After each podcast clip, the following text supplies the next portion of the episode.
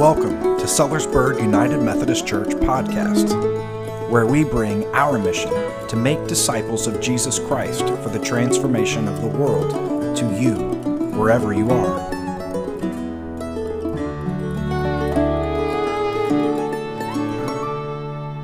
We are having words with Jesus this month. How many have had some words with Jesus outside of this month? Yeah, if we're reading and paying attention, there comes times where we have to have some words that doesn't quite fit. But that's a good thing. That means we're still growing. All right, are you ready? Our mission is to make disciples of Jesus Christ for the transformation of the world. Ooh, you're getting more spirited every week. And our commitment as members of this church is to faithfully participate in the ministries of the church through our prayers, our presence, our gifts, our service, and our witness. Amen? It's not one of these things. It's not one and another, right? It's all of these things. All of these things. Do we have room for growth in our faithfulness to the kingdom and to the church? Good. That's our question we're going to hold on to today. Do we have room for growth in our faithfulness to the church and to the kingdom? So before we read the passage today, it's a mighty confusing passage, and I can tell you I read all sorts of stuff of the various ways people approach this and apply it. But the way we're going to approach it today, I'm going to tell another story that I think will help us. So the story is there was a thief who stole bread, in a place long time ago, and he was arrested and was going to be led to the gallows for his crime. And on the way to the gallows, he started talking to the person ushering him there and said, You know, it's a real shame that I'm going to die with this secret that I have, a secret the king would really want to know. And the guy said, Well, what's the secret? He said, I'm sorry, I can only tell the king. So the guy looked around and got word to the king. They stopped the execution and brought him before the king. And he said, I can take the seed of a pomegranate and through a secret my father told me, make it bear fruit overnight. Well, the king could see all of the ways that that could be highly valuable.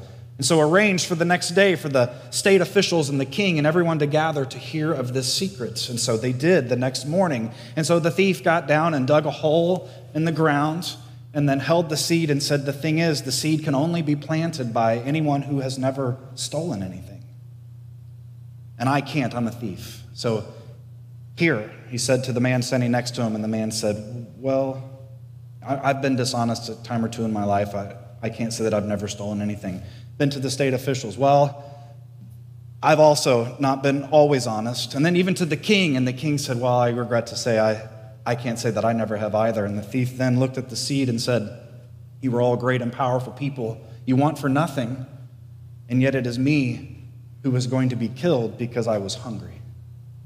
Well, the king admired his cleverness and pardoned him on the spot. Good story. We've heard stories like this before a character using cleverness to make a clear point that can only be made through an example of some sort. So today we're going to hear a passage, a parable from Jesus. It causes great confusion, but if we hold that story of cleverness in our hand, I think it will help. Now, to give a little bit of context to the story and things that we might not see just reading the words on the page, it was common for landowners to own land in Galilee but not live on it, not even live anywhere near it.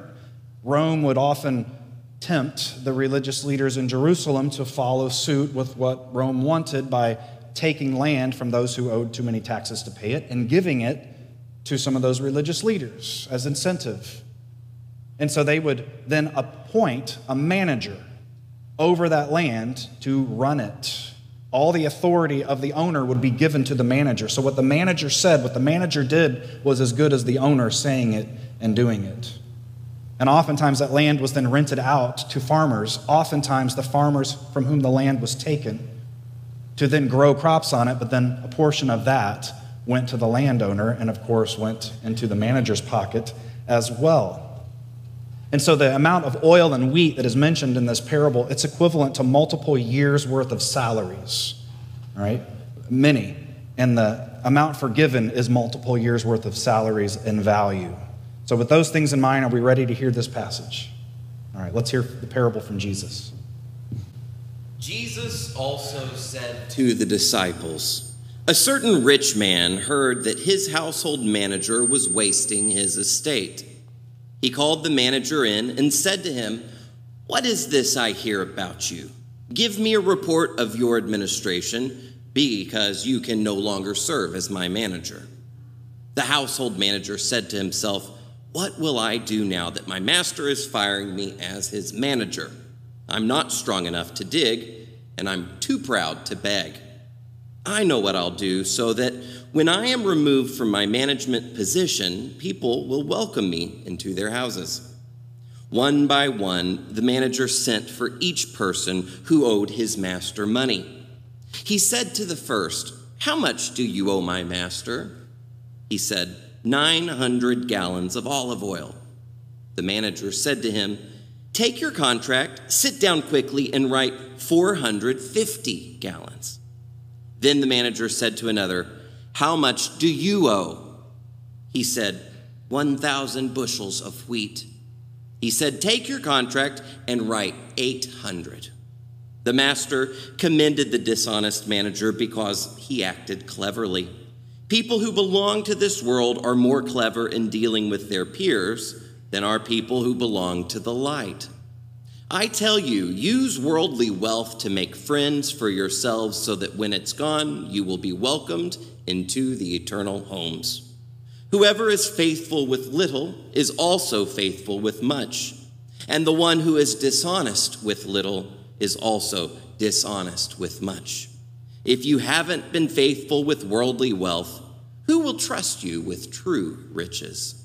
If you haven't been faithful with someone else's property, who will give you your own? No household servant can serve two masters.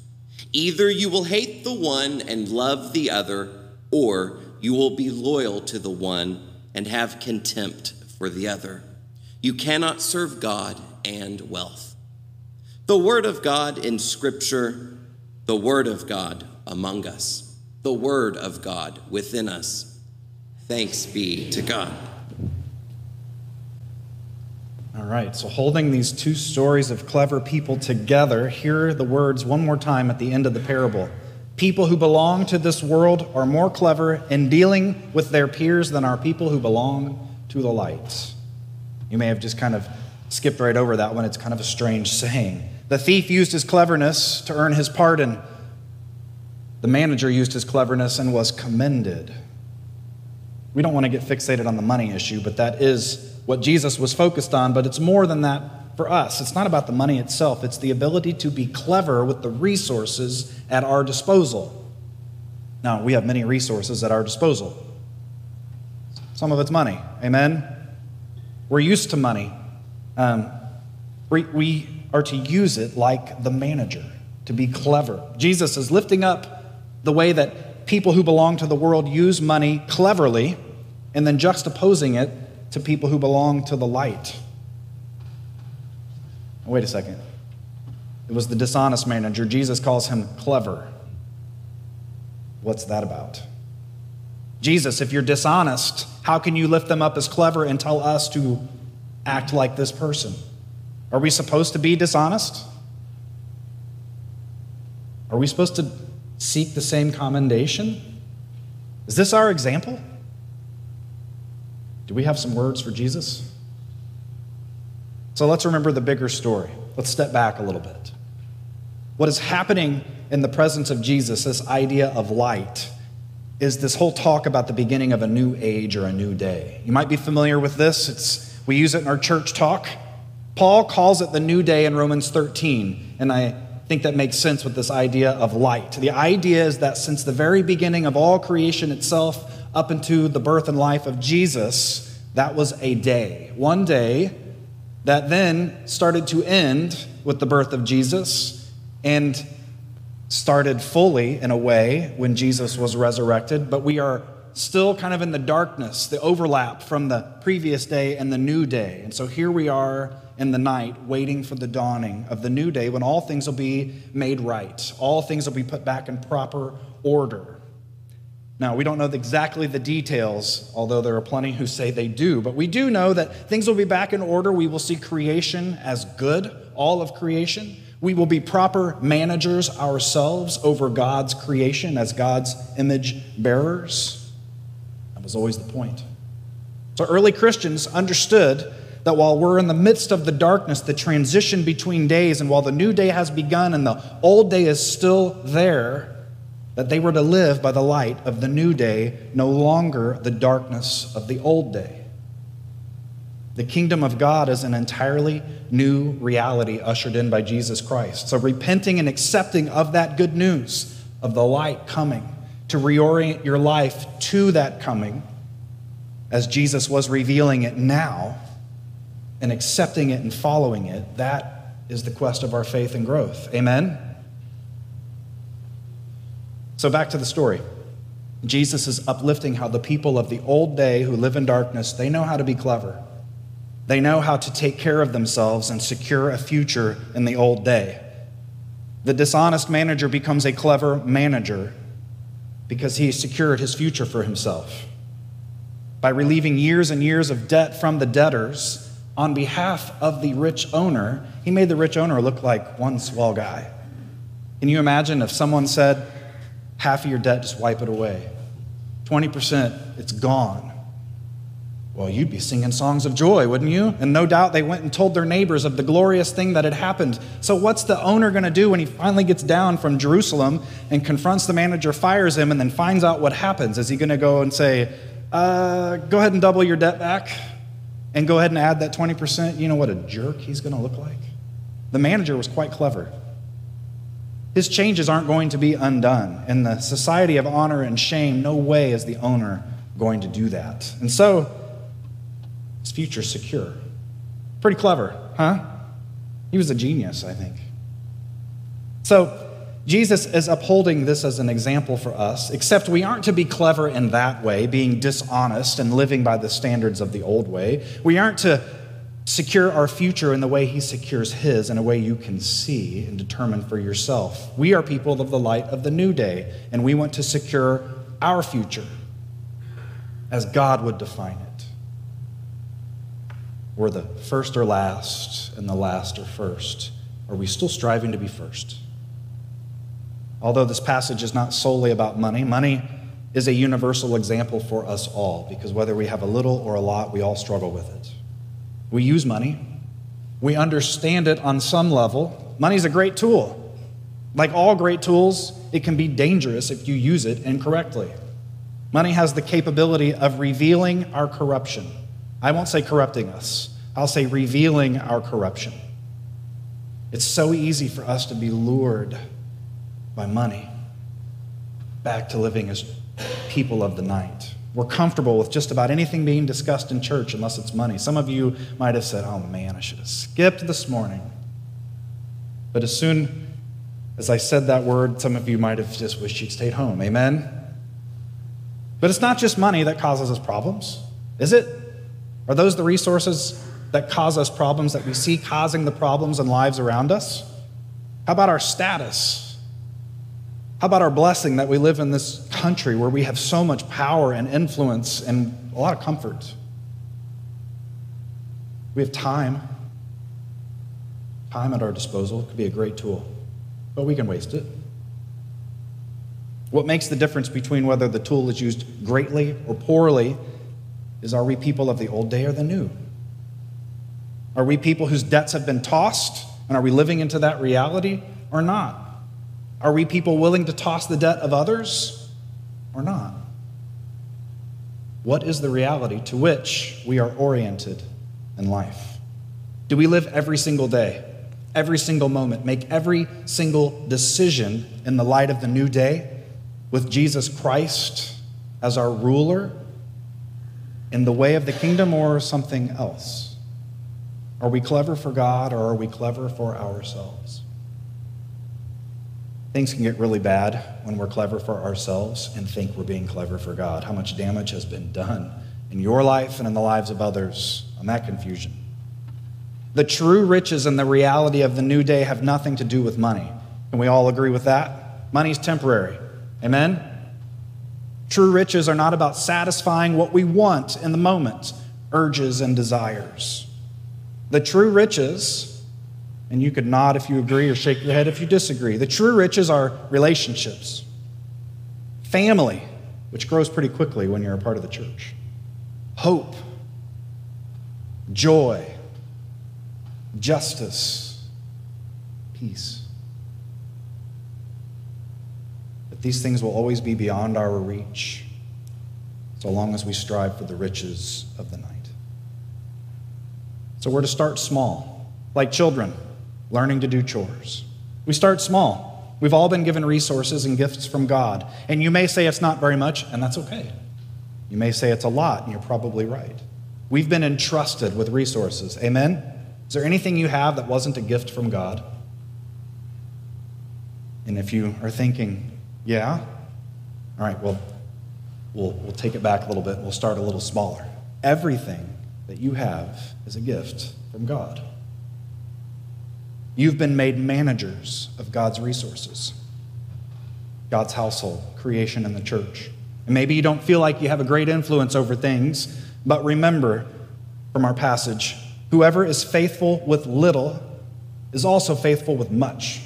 And the one who is dishonest with little is also dishonest with much. If you haven't been faithful with worldly resources, who will trust you with true riches? If you haven't been faithful with someone else's property, who will give you your own? No household servant can serve two masters. Either you will hate the one and love the other, or you will be loyal to the one and have contempt for the other. You cannot serve God and wealth and whatever resources wealth represents. Now, we're people of the good news. Jesus tossed our debt to the old day and revealed us into the life of the new. Amen? It's our good news. Jesus invites us into that light the dawning of the new day to come, where everything is redefined by the light. Not just money and power and influence, but prayers and presence and gifts and service and witness. We need only accept the good news of the new reality to which we are drawn, and then live our lives by live our lives by that light. Be faithful with the things that do not belong to you, and then you will be faithful with the things that are your own. And what are the things that are your own? Your soul, your salvation, your connections, your passion for peace and for God's justice, and your ability to see the face of God and people around you. Those are your own. Those are the true riches. Amen? So use your worldly wealth and resources cleverly, more cleverly than the people of the old age. What might this look like for you? Well, use your God given cleverness to work that out, to think about it. And as another example that came to light this week, if you've not heard the name, and I know I'm going to totally butcher it, but Yvon Chouinard, Chouinard, you heard this name? Have you heard of a company called Patagonia? They make like climbing equipment. Patagonia. Mr. Kennard was the owner and was listed by Forbes magazine as being a billionaire. Well, he equated that with being called a dirtbag, okay, and I'd love to talk to him about that. So, what he did was he took all the shares to his company and he put them in a trust, and all of the profits from now on will go to taking care of the earth. He said, instead of going public, we're going to go purpose, as he announced to the people who work for him. And no longer is he going to make any money off of that as he continues to drive his beat up Subaru with very little money at all in his savings account. He is being clever. We use that as our inspiration this week and go look up Patagonia and look up this story. It's quite the story. But let us let Jesus redefine our lives. Amen? Amen. We